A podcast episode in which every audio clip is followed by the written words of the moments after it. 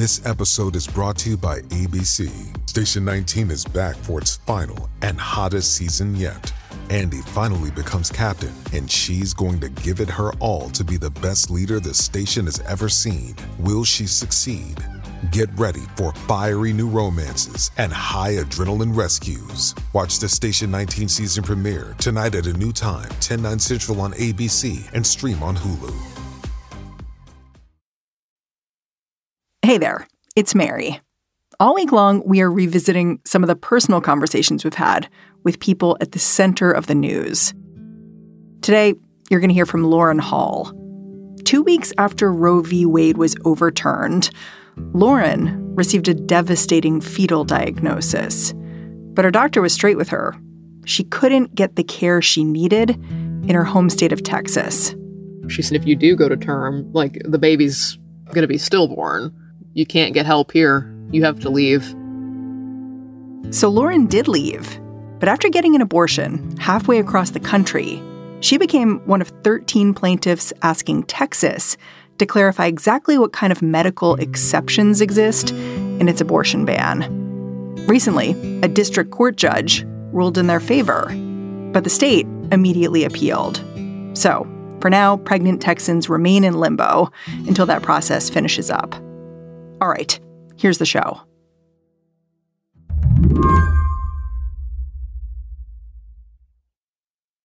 If you walked into Lauren Hall's house, here's how you'd know she's pregnant.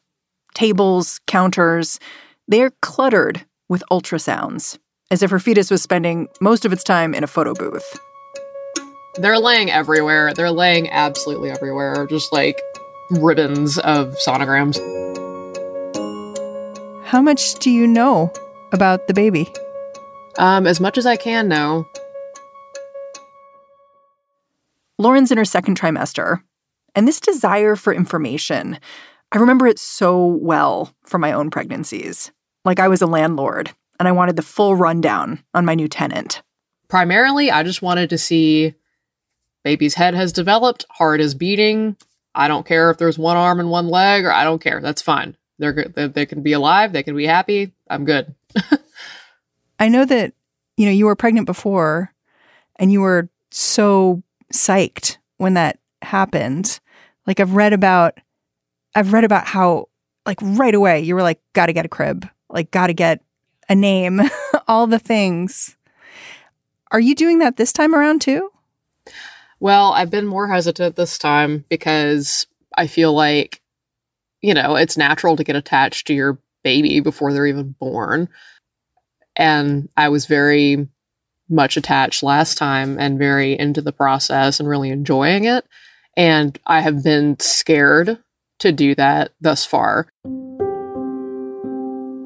Lauren is scared because her pregnancy last year ended in a devastating diagnosis. Her fetus was developing without a brain. And Lauren lives just outside Dallas, Texas. So when she got this news, she was on her own. Her doctors couldn't help her get an abortion, even if they wanted to, which they didn't. She had to fly across the country to seek help. Now that she's pregnant again, it feels surreal. I've gotten to a point where my doctors are like, you know, you've you've hit all your milestones, you're good, just enjoy the process now. You shouldn't have any issues. Oh god, that must be such a relief for you. Like when they said that to you, I don't know, I might have cried. Oh, I did. Yeah. I uh the first time I saw baby's heart beating, I cried. First time I saw, you know, everything with the head was good, I cried. I was so thankful. Yeah. Do you feel safe as a pregnant person in Texas? No. No, I do not.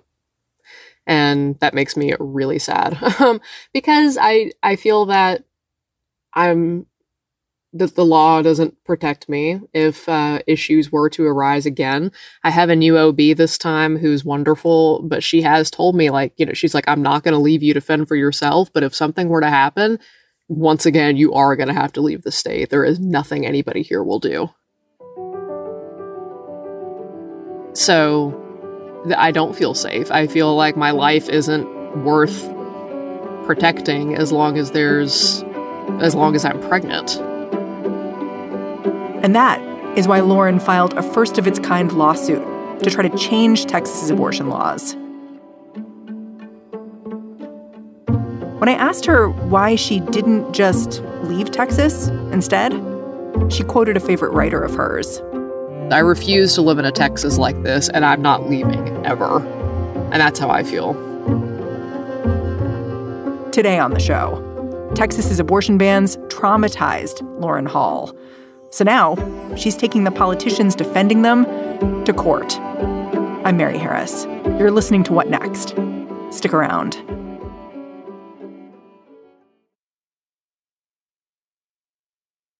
This episode is brought to you by SAP. First, the bad news SAP Business AI will not help you generate cubist versions of your family's holiday photos, but it will help you understand which supplier is best to help you roll out your plant based packaging in Southeast Asia, or identify the training your junior project manager needs to rise up the ranks, or automate repetitive tasks while you focus on big innovations. So you can be ready for the next opportunity. Revolutionary technology real world results. That's SAP Business AI. For the ones who work hard to ensure their crew can always go the extra mile, and the ones who get in early so everyone can go home on time, there's Grainger, offering professional grade supplies backed by product experts so you can quickly and easily find what you need. Plus, you can count on access to a committed team ready to go the extra mile for you. Call, clickgrainger.com, or just stop by. Grainger, for the ones who get it done.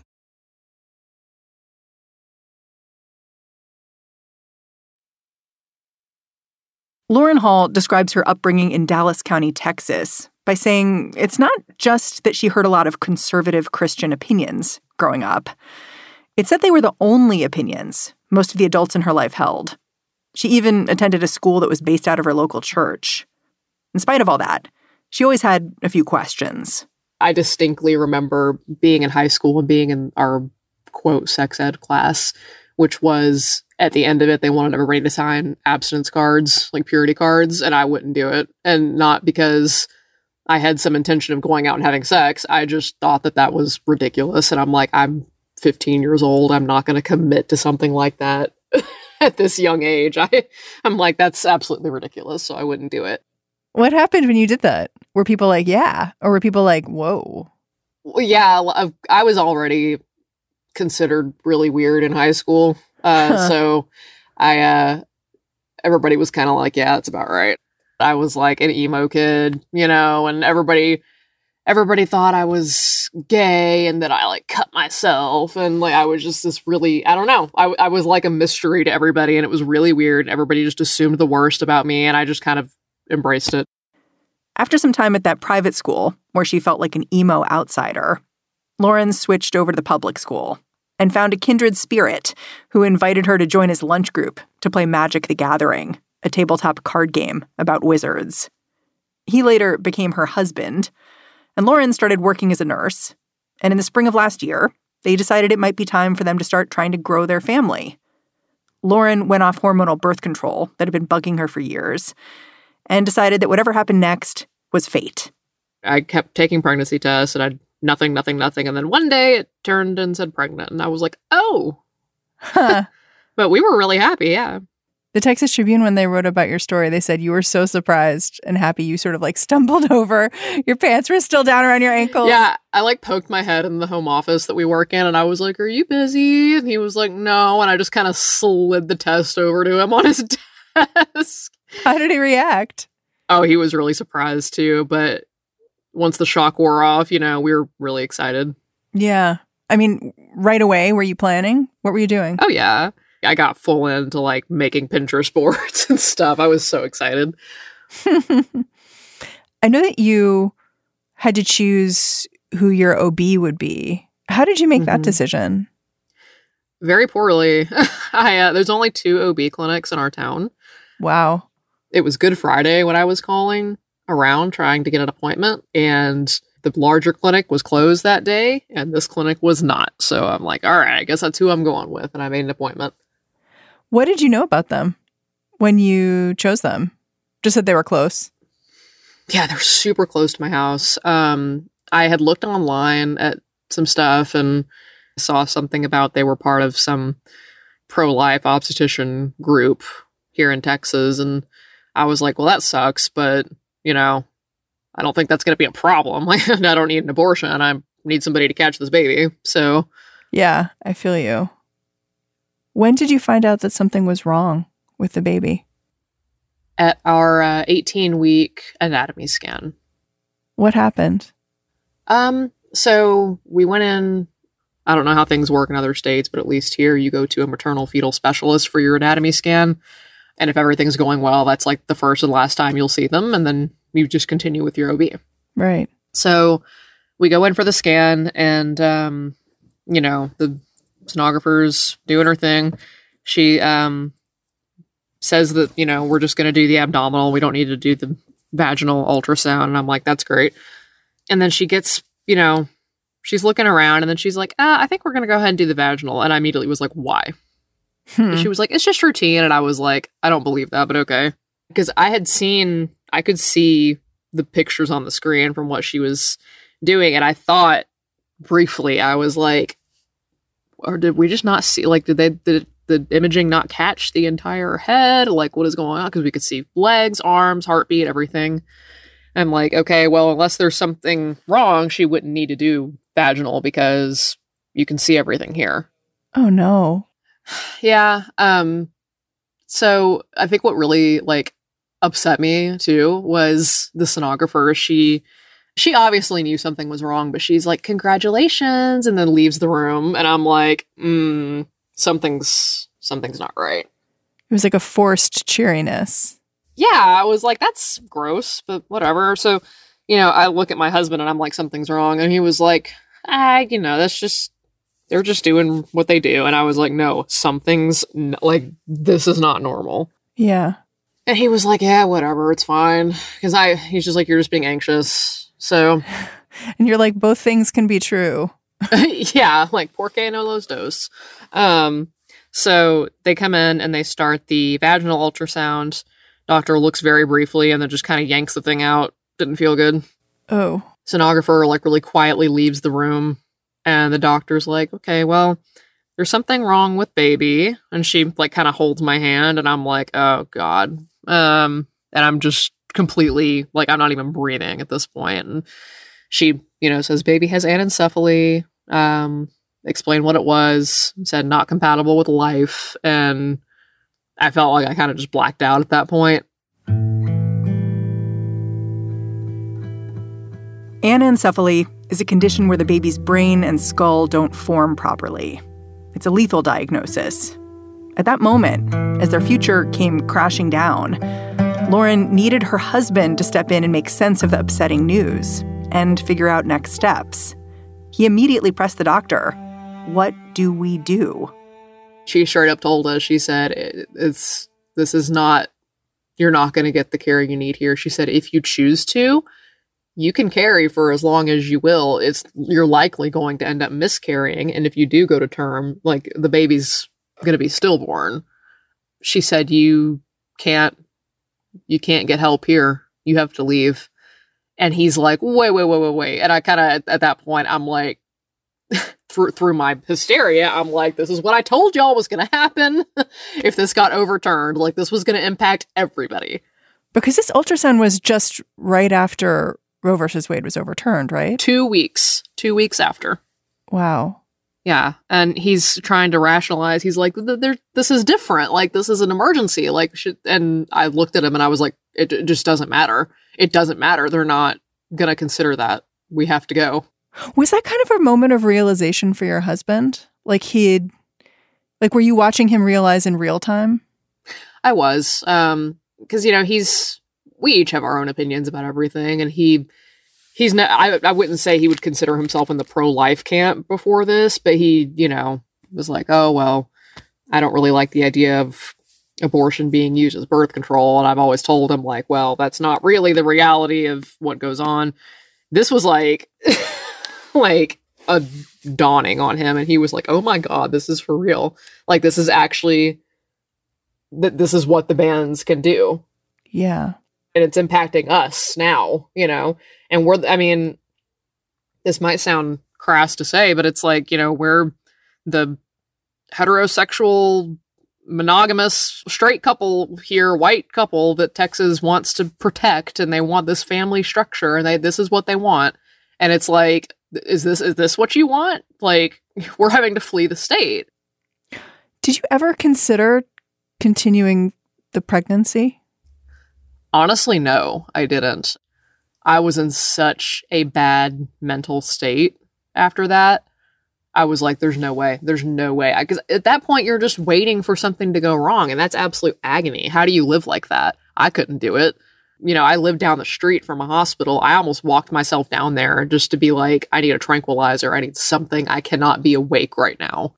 I read that you were actually scared to do that because you realized if you told them why you were so upset, it would then open this can of worms of like, what do these people know about me?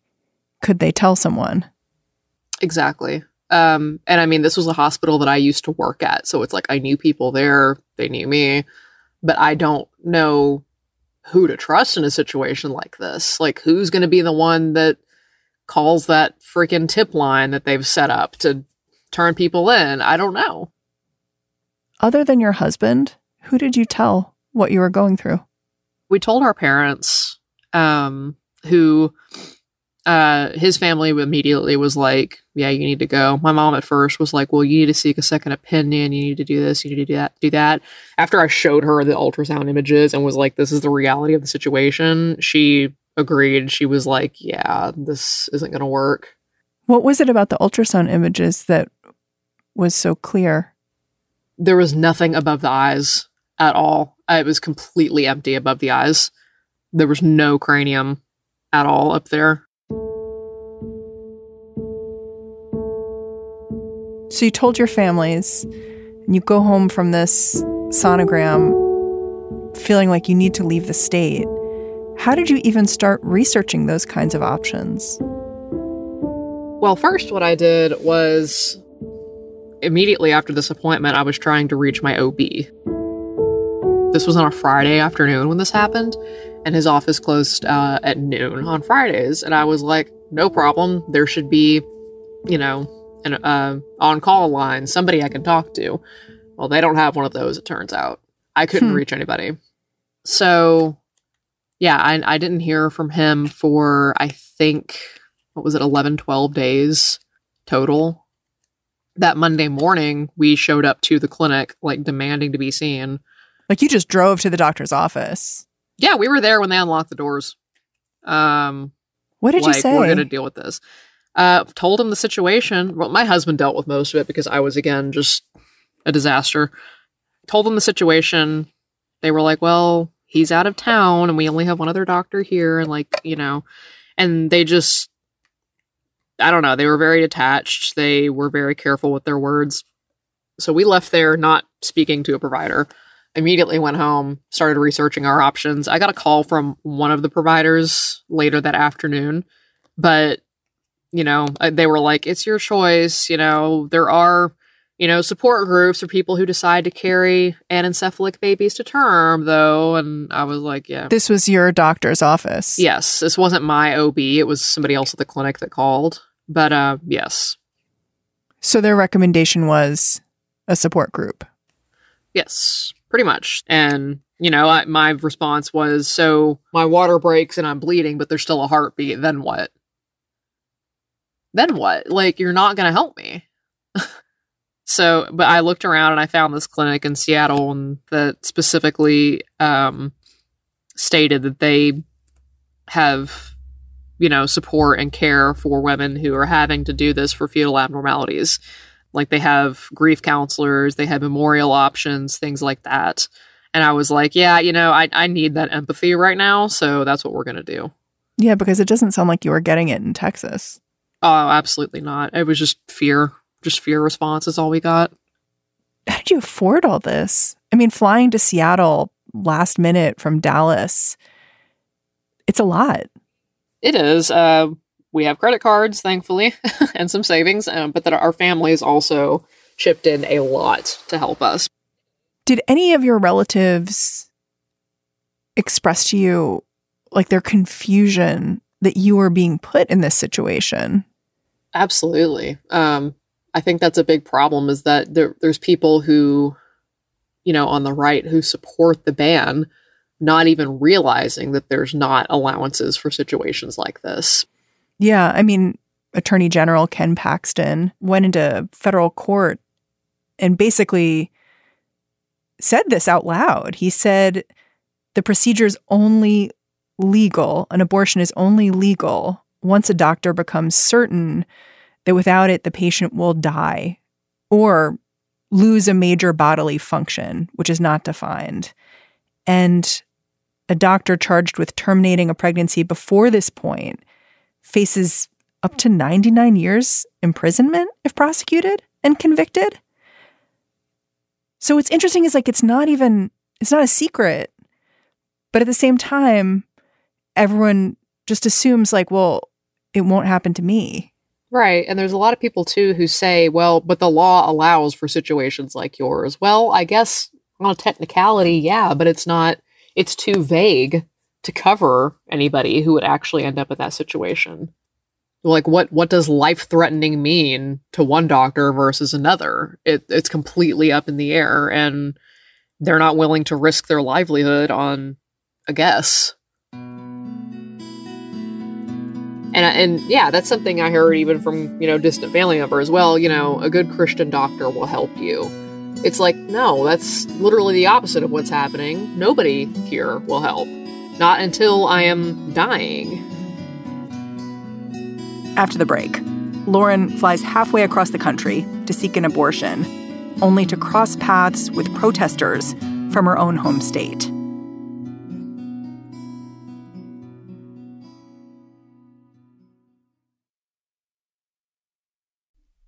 In the latest season of Blind Spot from WNYC Studios and the History Channel, join host Kai Wright as he travels back to a pivotal moment in the history of this country Decades before COVID 19, a virus tore through some of our most vulnerable communities while the wider world looked away. Throughout the season, you'll meet people who demanded that they and their illness be seen mothers, children, doctors, nurses, nuns, and sex workers, all leading to a woman who literally helped change the definition of AIDS. Blind Spot, The Plague in the Shadows. Listen wherever you get your podcasts Taiwan today in the Middle East. What happens in Ukraine has consequences for what's happening around AI. Hello, listeners. I'm Gabrielle Sierra, host of the Why It Matters podcast from the Council on Foreign Relations. Look, the world of international affairs can feel overwhelming and complex, but it also shapes our lives every single day. So it pays to know what's going on out there. Why It Matters is a foreign policy podcast for the rest of us.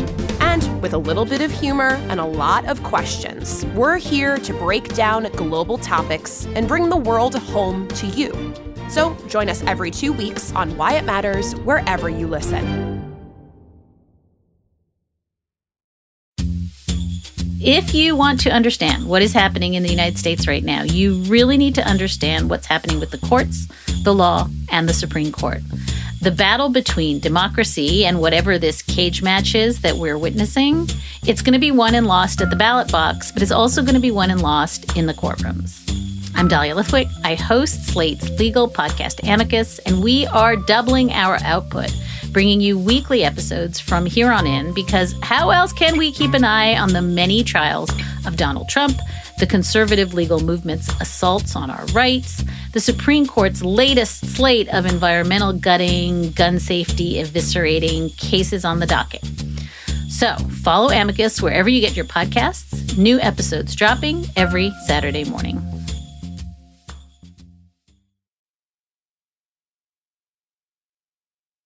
When you arrived at the clinic in Washington state, I read that there were protesters there and that you could tell some of them were from Texas and they were yelling stuff like baby killers. I, uh, I found out they were from Texas by the, the uh, people inside the clinic. They said they had huh. been bussed in by a church. But yeah, that was like the betrayal of the century. I'm like, wow, really people from my same state came out here.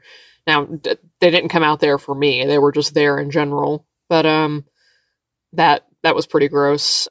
I read you flip them off. Oh, I did. 100%. I, I probably I had to stop my husband from pulling the car over and really making a problem.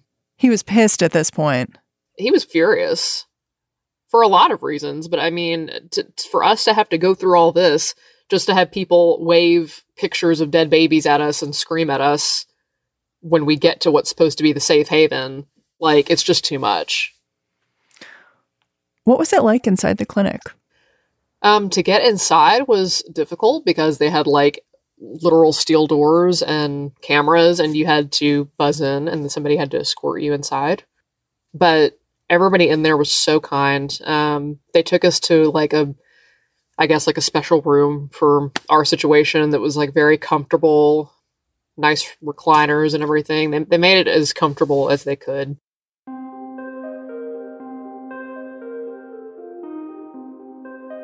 When Lauren returned to Texas, she had to decide how public to be with her story.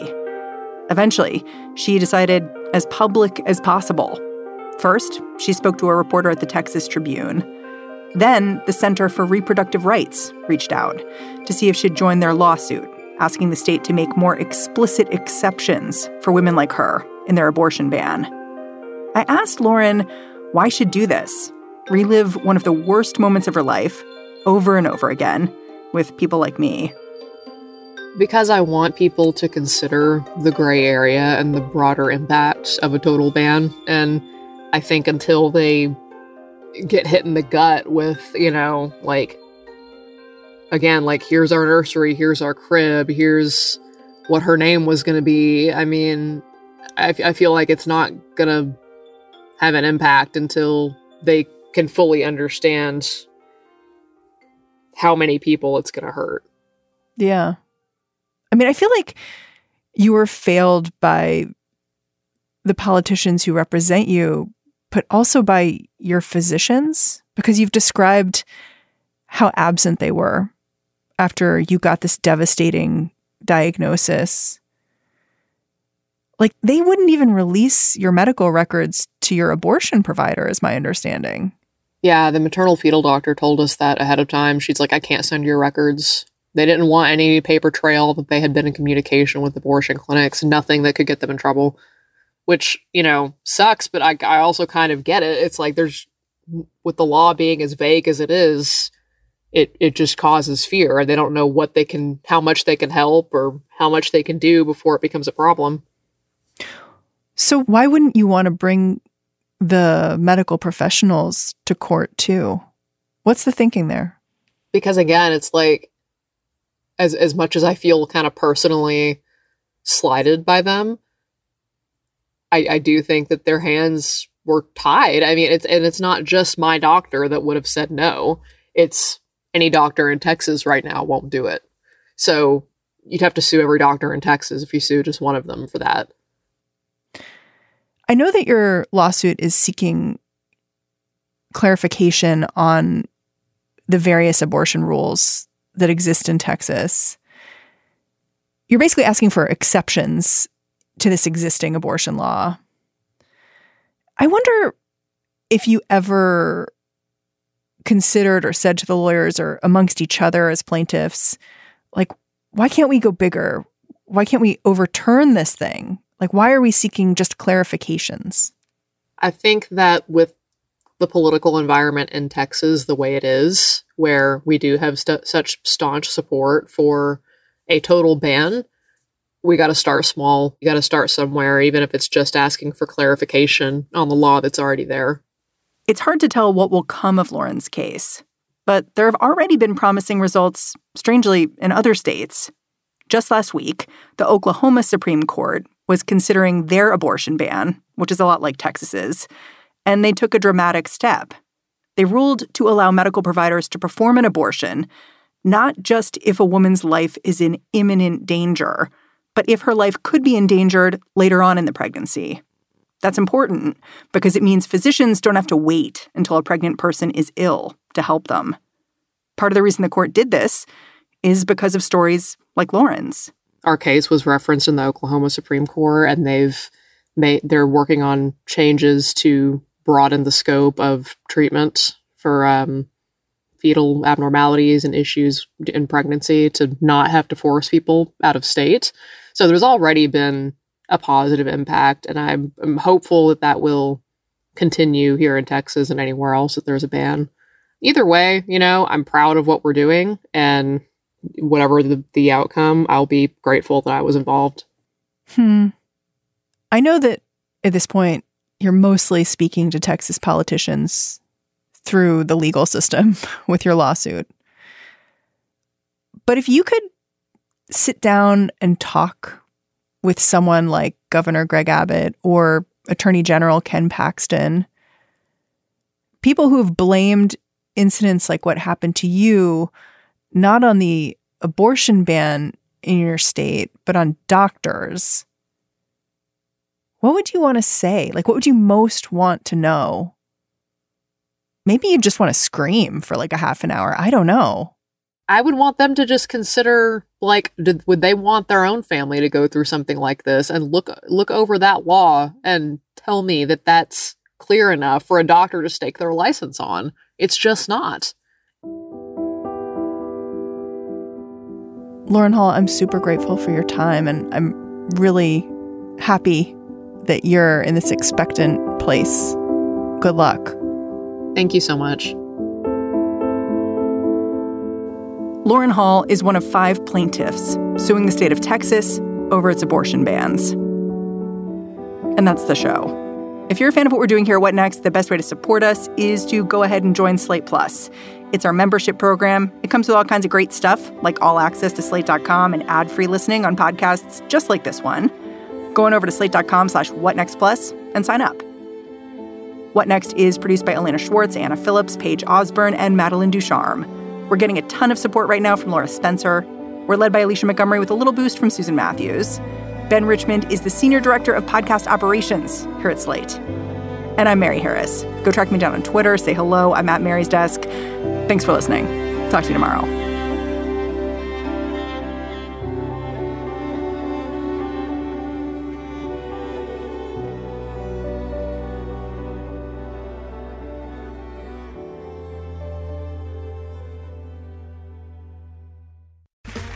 Okay, round two. Name something that's not boring. A laundry? Ooh, a book club. Computer solitaire, huh? Ah, oh, sorry, we were looking for Chumba Casino. That's right. ChumbaCasino.com has over 100 casino style games. Join today and play for free for your chance to redeem some serious prizes. ChumbaCasino.com. No purchase necessary. Full prohibited by law. 18 plus terms and conditions apply. See website for details.